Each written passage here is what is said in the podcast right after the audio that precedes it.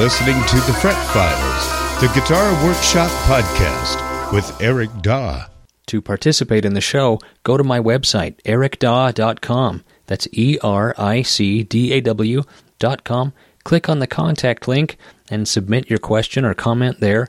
I'll use it as part of the show. The other way to do it is to call or text 757 774 8482. Leave your voicemail there and I'll use that as part of the show. And now, the Fret Files Podcast.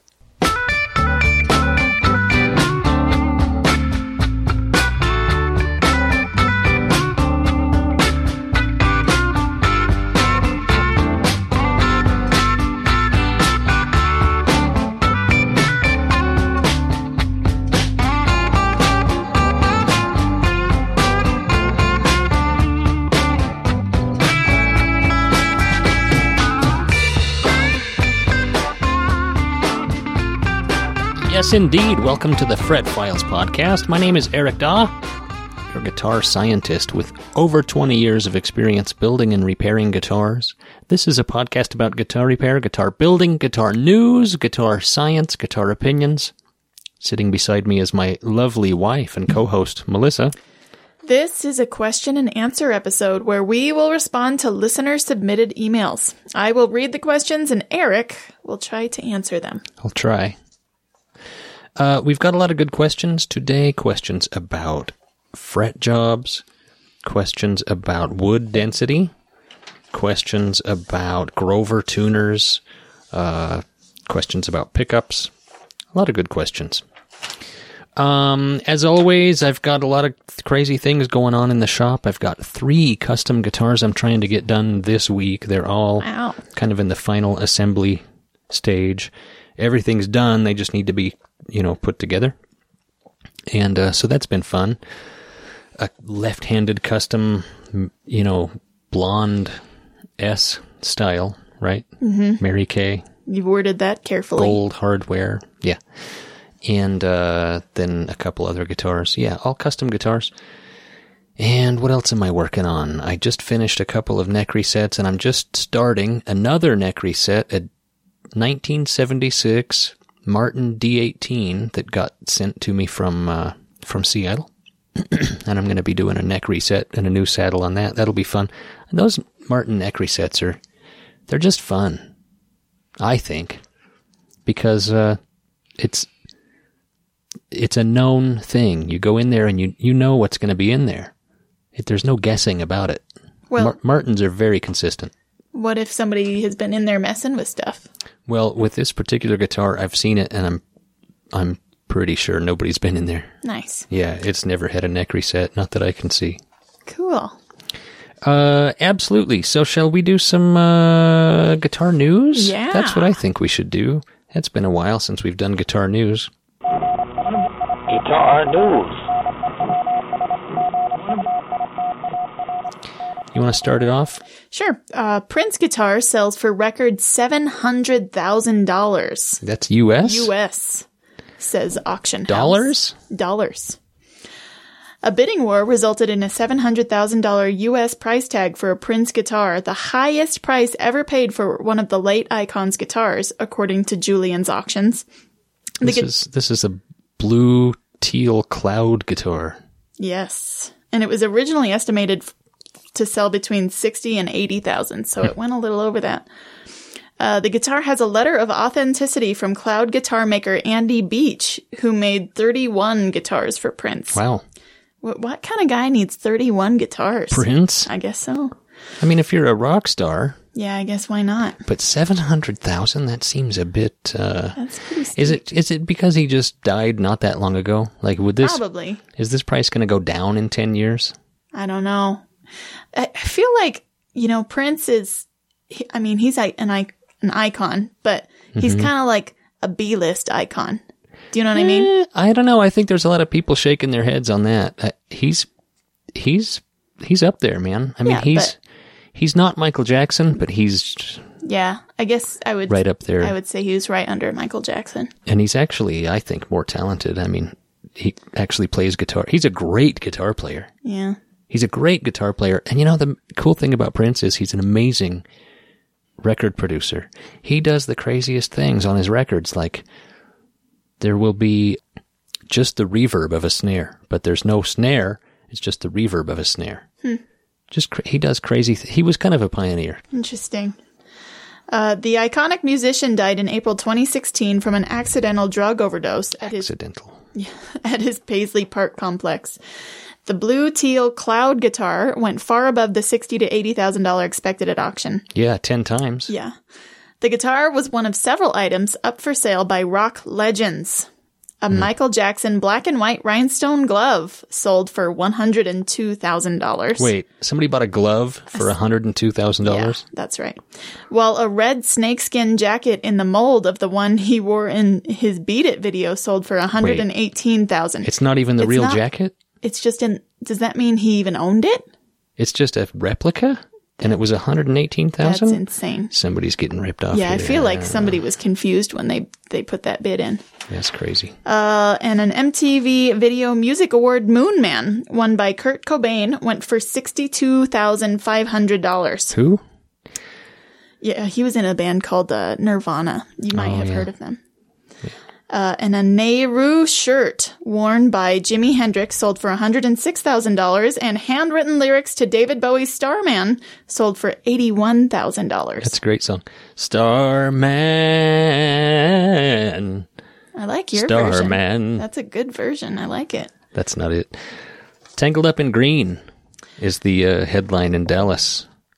Dylan guitar sells for nearly $400,000. Jeez. Yeah, in Dallas, a guitar played by Bob Dylan, aka Bob Zimmerman. At notable, he has a real name Zimmerman. I didn't know that. Well, yeah, you think he was, he's just came out Bob Dylan? Well, but his son is, goes by Jakob Dylan. Is he Jacob Zimmerman or did they change their name? I'm not an expert. I just, I just know what I know. All right. Continue. A guitar played by Bob Dylan at notable concerts in the 70s has sold at auction for nearly $400,000. Heritage Auctions in Dallas says a buyer requesting anonymity, I don't blame him, paid $396,500 Saturday for the, uh, I don't know what Saturday that is, but a recent Saturday for the singer songwriter's 1963 Martin D28. Man, that's a lot of money for a Yeah. 63 D28. That should be more like four grand. Four hundred thousand dollars. Okay, the company says Dylan played the guitar through his set at George Harrison's concert for Bangladesh in New York City in '71, and during his Rolling Thunder Revue tour from October '75 to May '76, which coincidentally is my favorite Dylan period. That Wow. Rolling Thunder Revue is unstoppable. So would you have paid 400,000 if you had an extra $400,000? Are you kidding me? I know it's insane. The guitar was sold by uh, this guy named Larry. Larry Cragg, who was Dylan's guitar repairman. The original 77 purchase receipt, which was included in the offering, shows Cragg bought the guitar from Dylan for $500. Well, that's a pretty good investment. Yeah, I would So if you're in the 70s and you and you repair Dylan's guitars, buy some of them. Yeah. It's a good investment. A Fender Stratocaster Dylan played at the 65 Newport Folk Festival when he went electric sold for nearly a million in 2013. Wow. Interesting. Yeah, how about that? Expensive guess- guitars. I guess electric is uh, a little more Yeah. in demand. what else we got? A Martin guitar targeted in $20,000 sta- scam, but isn't fooled. A 36 year old Texas man targeted Martin guitar in a scam that touched 36 companies in 11 states and four foreign countries, but didn't get anything from the renowned Upper Nazareth Township Company, authorities report. Hmm. Michael Glenn Barnes of Gun Barrel City posed as members of, or employees of bands and sports teams and did manage to get music and athletic gear companies to ship him more than $20,000 in products from May 2015 through September of this year, says the U.S. Attorney's Office. So he was posing as members of bands or sports teams That's correct. and trying to get free stuff. I guess so. Uh, Barnes was charged in an indictment released Wednesday with aggravated identity theft, Yeah. wire fraud, and mail fraud. Oh, Uh, Barnes created Gmail accounts under the names of several other people to facilitate the scam, court papers say. mail fraud really will get you behind bars fast. Yeah, that's not good. Barnes was behind bars Thursday morning in Gregg County Jail in Longview, Texas, records show. On or about July 14th, 2015, Barnes emailed Martin claiming to be someone he wasn't and uh, said he was a tour manager for Three Days Grace, which I've never heard of. Is that a band? Yeah, it was popular 10 years ago. God, he's not even with the times. wow, he's got out. He's got an outdated scam. he asked the company to give him a black composite cutaway acoustic guitar worth about four hundred dollars. That's worth it. That's worth it. he's, he's scamming Martin for one of those plastic guitars. Oh my God! He said it was to be used in a Rolling Stone magazine photo shoot because Rolling Stone's going to have Three Days Grace on the cover, right? Right. With a plastic guitar. Please, he asked it to be shipped to his home, but it wasn't. Uh, Martin didn't, imme- didn't immediately respond early Thursday to an after hours request for comment. On or about November 17th, 2016, Barnes again emailed the company saying he was someone he was not of the group Memphis May Fire, which I've never heard of. He's just making stuff He's up making now. stuff up. Yeah. He asked for a specific acoustic guitar worth about $440, which he said would be used in three photo shoots with the band. And in March of 2017, he emailed them again saying he was uh, somebody he was not. And he asked for a guitar valued at $1,000, which is really stepping it up for him. He's a small time crook, but the point is, he contacted companies in California, Georgia, Wisconsin, Missouri, Pennsylvania, Maryland, New York, Florida, Washington, Oregon, New Jersey, as well as in Germany and in the United Kingdom, Canada, and Italy.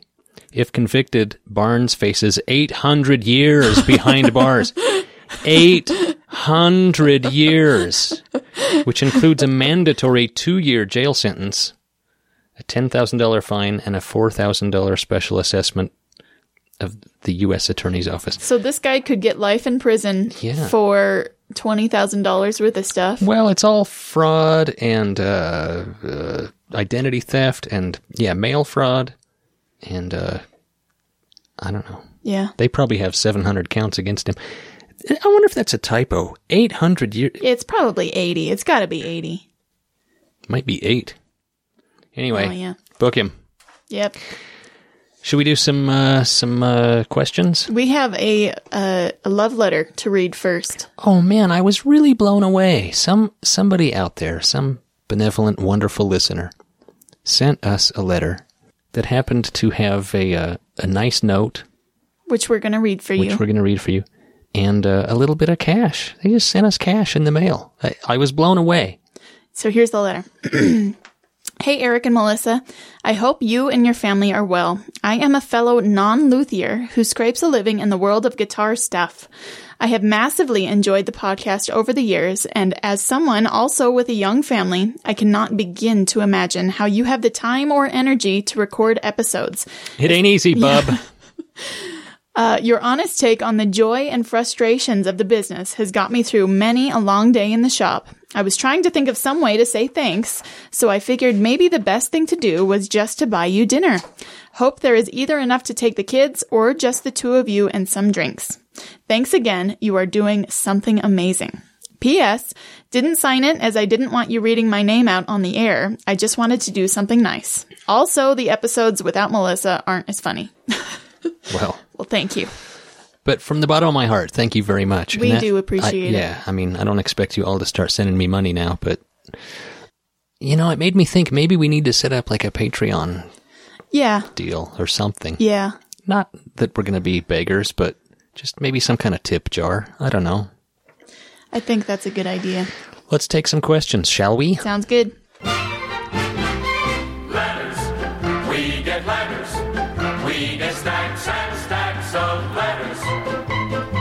Hi, Eric and Melissa. Love the podcast. I am an amateur guitar repair guy. I do most of my own work and I do repair and setup work for many friends.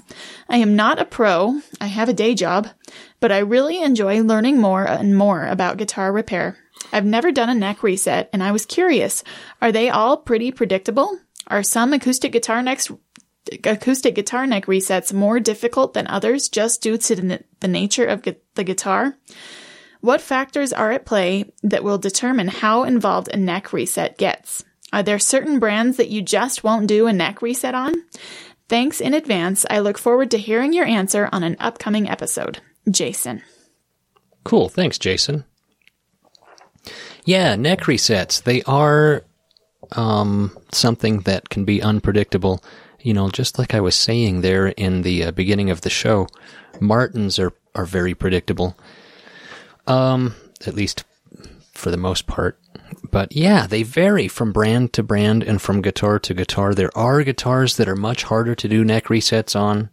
Um, Guild acoustics come to mind. They just have a very wide heel.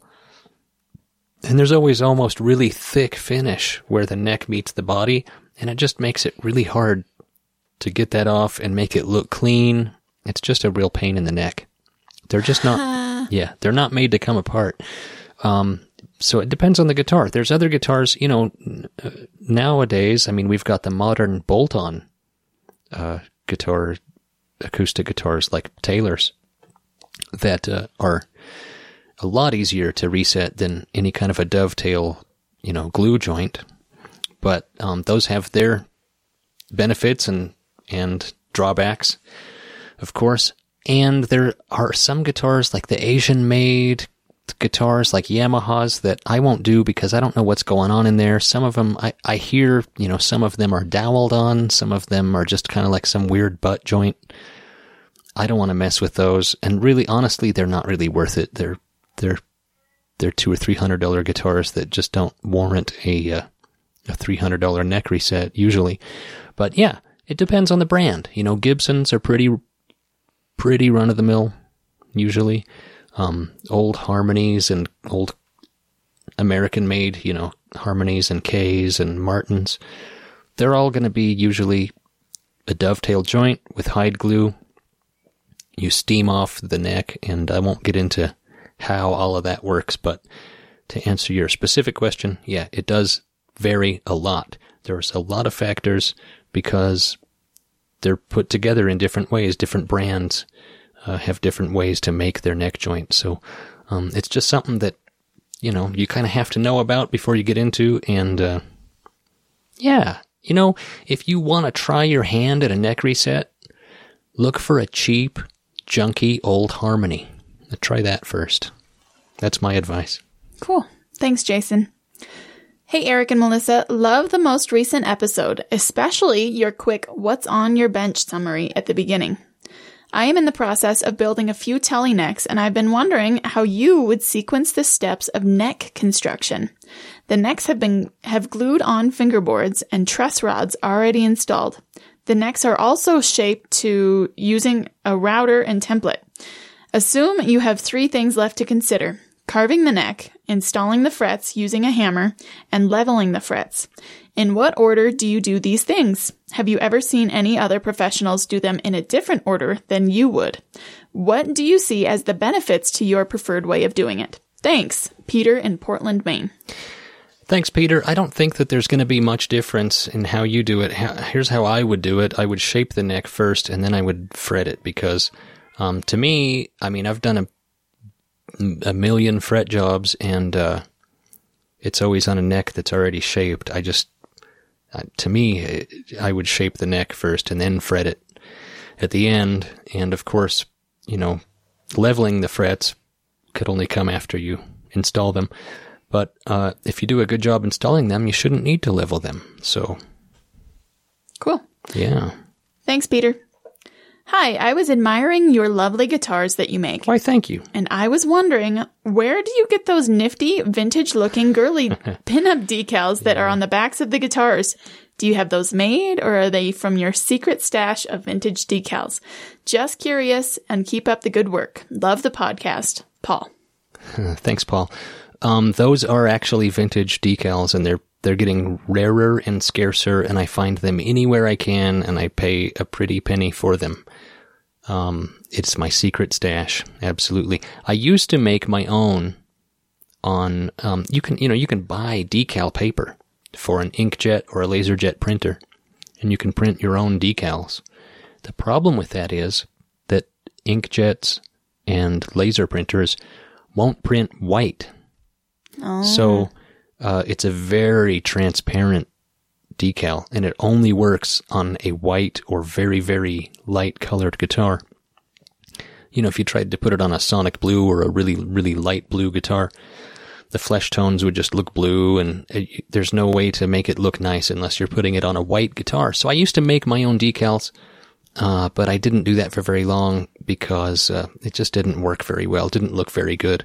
So yeah, I collect vintage water slide pinup girl decals So with the because I need one for each guitar I make. So if you have a stash you're sitting on, contact me because I'm interested. will there come a day when you have to rename your guitars? I don't know what I'm going to do because it's getting, it's already getting to a point where I'm, you know, I mean, I'm not running out of them, but I'm running lower and lower all the time. yeah. I typically will try to find them um, on the auction sites like eBay, uh, and I'll try to buy a lot. If a lot comes up of you know twenty of them, I'll buy the whole lot. Right. Yeah. Well, cool. Thanks, Paul. Hi, Eric. I like to hear your opinion on wood species and the density as it applies to solid body guitars and particularly solid body basses. Aging boomers like me are pretty sensitive to weight. Standing through a four hour gig with a heavy bass is becoming a real issue for me. Does a dense body really contribute to sustain and or improve tone, all other things being equal? Thanks and very best to you and M and the family. David. Thanks, David. You know, you're going to hear different opinions on this, and, and different builders will have different opinions, and different players will have different opinions. My opinion is that um, you should go for a lightweight bass. Because if you have, if you're doing four hour gigs and a heavy bass is becoming a real issue, nobody in the crowd is going to look at you and say to themselves in their head, man, his tone is pretty good, but I can tell his bass is lightweight. it's just not a consideration, man. Your comfort is more important anyway. And it, my opinion is, I, I try to make very lightweight guitars because I feel like they resonate better. You know, a lightweight guitar, uh, like a lightweight piece of swamp ash, i- is has more air in it than a denser guitar, than a denser piece of wood like maple or something. And so to me, I think that it resonates better. Uh, is it going to have tonal differences? Yeah, sure, probably. But, you know, we're dealing with electric guitars where most of the tone is going on in the pickups and in the way the guitar's put together and in your hands and in your amp and whatever effects you're using, if at all. But, um, yeah, no, I, it, it wouldn't even be a consideration to me. And the guys that go on and on about heavy, you have to have heavy guitars for sustain. I, you know, let's go listen to Albert King. He plays a Korina, super lightweight, flying V. I mean, that guitar is featherweight, and he's got endless sustain. So Well, there, you, go. There you have it. Hi, Eric and Mel. I picked up a 60s Silvertone acoustic. Someone did a terrible fretwork on four frets. The 12th fret through the 16th are not seated all the way down in the fret slots on the treble side, keeping me from getting a decent setup on it, and they are poorly cut on the ends. I want to do the work myself. Where do I start? What do I need to do? Any, thanks for any help you can give. Zach in Ohio. Zach, thanks for the question. I'm going to assume, just from your question, that you've never done fretwork before. And so, pardon me for saying this, but you're going to mess it up. So don't start on this guitar.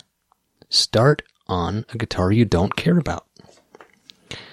Uh, practice on something you don't care about. Go down to a, a pawn shop or a thrift store and buy some, you know, first act $20 kid's guitar and uh, practice on that. Pull the frets out and put new frets in. Try that because um, it's going to be a learning experience, and you're going to be twice as good if this 60 Silvertone is your second fret job than if than if it's your first. You know what I'm saying? Right. So uh, do some practice first. what what what do you need? What tools do you need? You, you're going to need a fret puller. You're going to need fret cutters. You're going to need fret wire. You're going to need a fretting hammer. Um, you're going to need a fret slot saw, probably, or at least uh, one of those little spot saws, so you can clean the fret slot. You might need an exacto knife. You might need. Uh, there's all kinds of things. Check out um, the uh, fretting section of Stewart-MacDonald catalog. I bet if you just get online on YouTube and, and look for refretting videos, there's probably a billion There, of them. oh yeah, I'm sure there probably is. Yeah, but that's my main advice is practice on junk, practice on scrap, and then and then get a little bit more comfortable with it. I'm going to play devil's advocate for just a second. If Yeah. this were your guitar, and so they're just popping up on one side from what I'm getting, so would could you just hammer them down? Maybe seep some super glue under there and hammer them down? If everything else looks okay on the guitar, I would take I would take those frets out, re-radius them so that they're they're tensioned properly, and then reinstall them so that they don't pop up anymore. I see. but um, if they're loose in there, you know, most of those old 60s harmonies and silvertones use a fret wire that the tang barely bites into the wood. They don't have much bite on the tang. And so loose frets are a real common problem on those. So it, it's not a bad idea to just pull all the frets out and put new frets in it. Okay. Let's take a quick break and uh, we'll be right back. It's hard for me to talk about the guitars that I make. I feel like I'm bragging or I feel like I'm being a pushy salesman, but I'm not above reading unsolicited emails from happy owners of my guitars and uh, calling it a commercial. Hi, Eric. Hope you are doing well. Just wanted to follow up and say that I love this guitar. The tonal difference in all of the switch positions is amazing.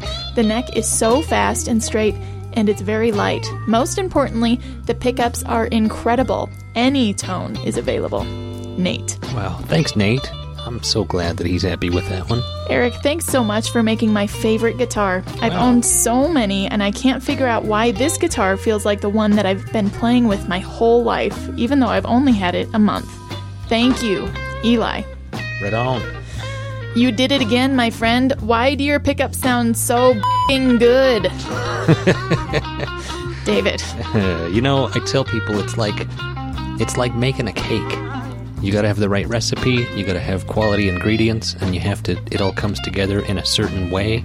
And if you do the wrong thing at any certain step, then you end up with a bad cake. Right. It's like making a delicious, very good sounding cake.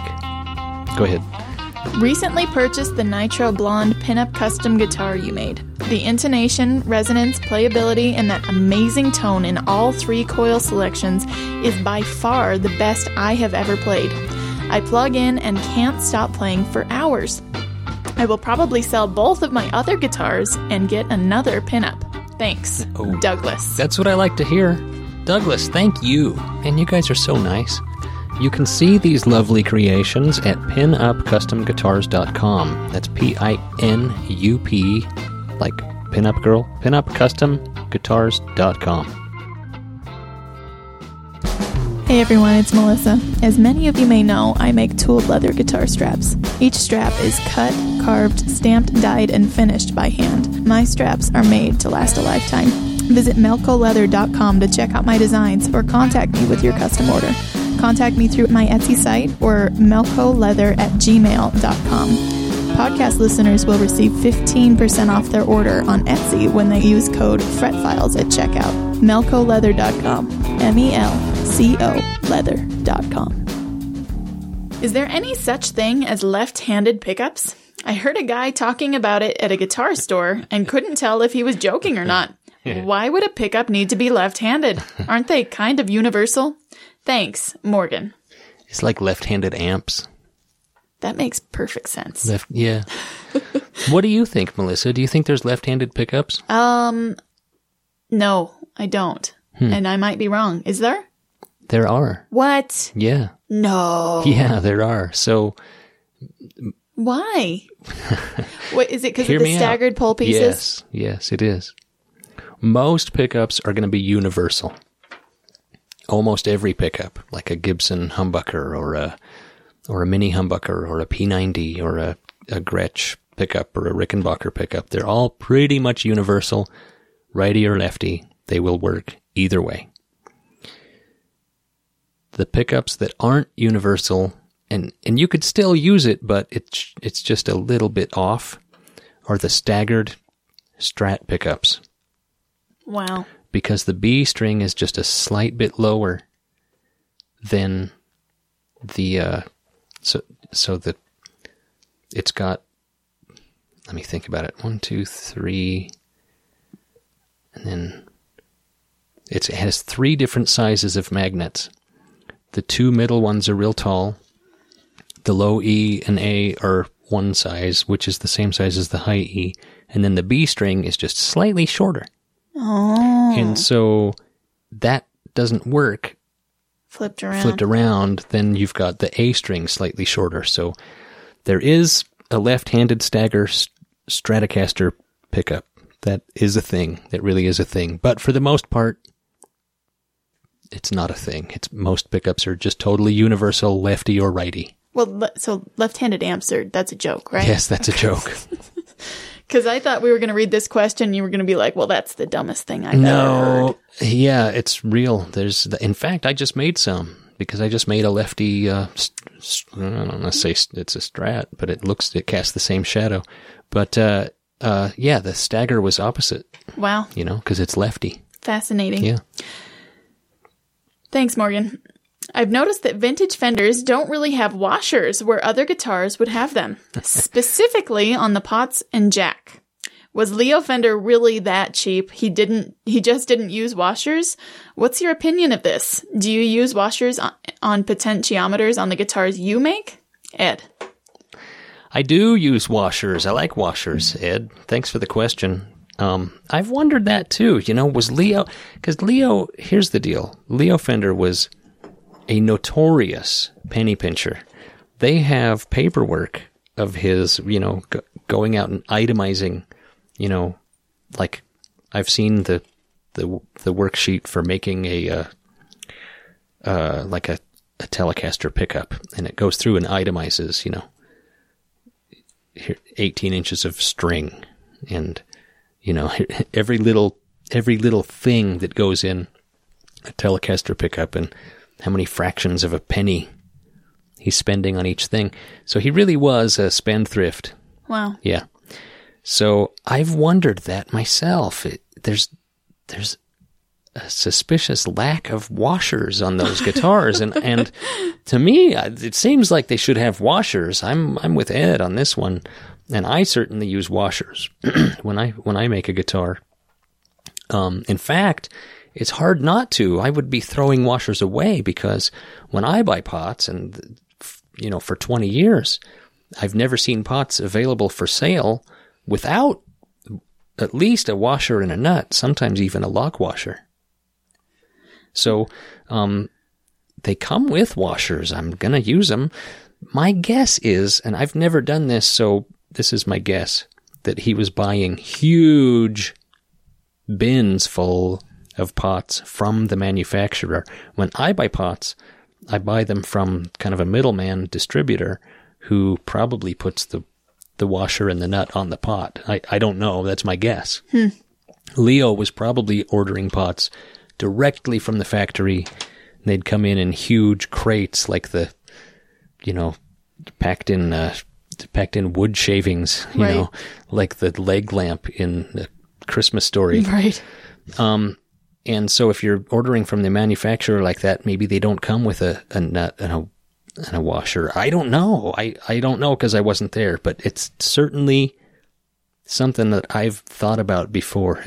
Was he really that cheap that he didn't want to buy washers? I guess maybe so. But, you know, we'll So never was- we'll never really know. There's no tone difference or just, No. just I mean, like any particular reason it could possibly be from a building standpoint. Well, no, and and you know, from a, a mechanical standpoint, I mean, a washer is is a really good thing to have there. Right. So I just I can't think of any reason why they would be left off. Any benefit? Interesting. Yeah. Well, thanks, Ed. It seems like Grover tuners have suffered from a real drop in quality. Have you noticed this as well? They used to be rock solid, but I've seen some on some guitars lately that really weren't that great. They seem inferior. I was really kind of shocked. Have you seen this? Thanks, Jim. Yeah, Jim. Uh, the good Grovers that you get from a reputable distributor are still good. I've seen this a lot, but they ha- there's like there's like a second tier of Grovers that they put on cheap guitars. Um, and they really are, you know, that you can tell by looking at them. Like the plating is off, and the where it says Grover isn't as crisp, and and there's a little bit of play in them. I've wondered if maybe there's not some kind of uh, Like a black market? fraud going on. Yeah. If Tuner they're if they're not market. phony Grovers. I've wondered about that, especially I know there's definitely phony Grovers going on on cheap, really cheap uh, Chinese fake Gibsons and things like that. You know, there's not any real parts on those guitars, and the tuners will say Grover right on them. Wow. You know, but they're not Grovers. Right. So maybe that's what you've been seeing is some of the knockoff tuners because they are out there. Um, but yeah, it's you know when I see like an Epiphone, an Epiphone with Grovers, I know what you're saying. It's it's like the quality is not as good as like if I go to Allparts and buy a seventy five dollar pack of of Grovers, it's not the same tuner. It doesn't seem to me. Right. I know exactly what you're saying. So yeah, I have noticed that. Hmm. Well, thanks, Jim. Hi, Eric and Melissa. I am really happy for your for you both. Your move to Idaho really seems to be working out well. Yeah. I love the alternate Q&A and interview format of the podcasts. It really makes me feel guilty not to be sending more and questions and comments. so I'll try to get something to you fortnightly. Hey. How does that sound? This is just a quick tip. Pet food suppliers in the UK sell Wait, pet food supply? What happened? We just took a left turn. just let me let me finish. S- Start over. I feel like I need to pay attention for this. Okay, you ready? Yeah. Pet food suppliers in the UK sell chunky, bleached, boiled cow bones for dogs to chew on. Some of them are stuffed with some kind of gross marrow substitute. Marrow sip- spam? but they're also available hollow. I've used these in the past for cutting out bone blanks, and they work really well. oh, well. now I understand where we're going with Yeah. this. Uh, very low cost, and without all the boiling and scraping stuff you pres- you described a couple of episodes back, Eric. No hearty bone broth, but you Oh, can't have everything. Yeah, that is a shame. You'll have to buy separate cow bones for the broth. Yeah.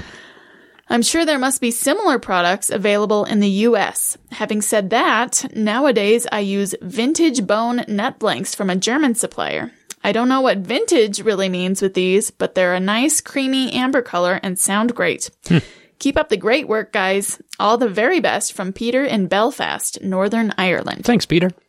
Yeah, vintage nut blanks from your German supplier there. I don't think that means they're old. Probably just means they use some stain on it. Well, no, I don't think that it means that either. It means that they're probably just unbleached.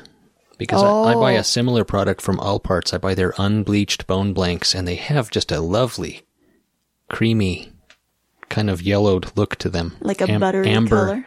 Yeah, an amber color, and they are they are really nice. A lot of people feel like bleaching nut material, bleaching bone, um, compromises it just a little bit. Now, does it really? I don't know.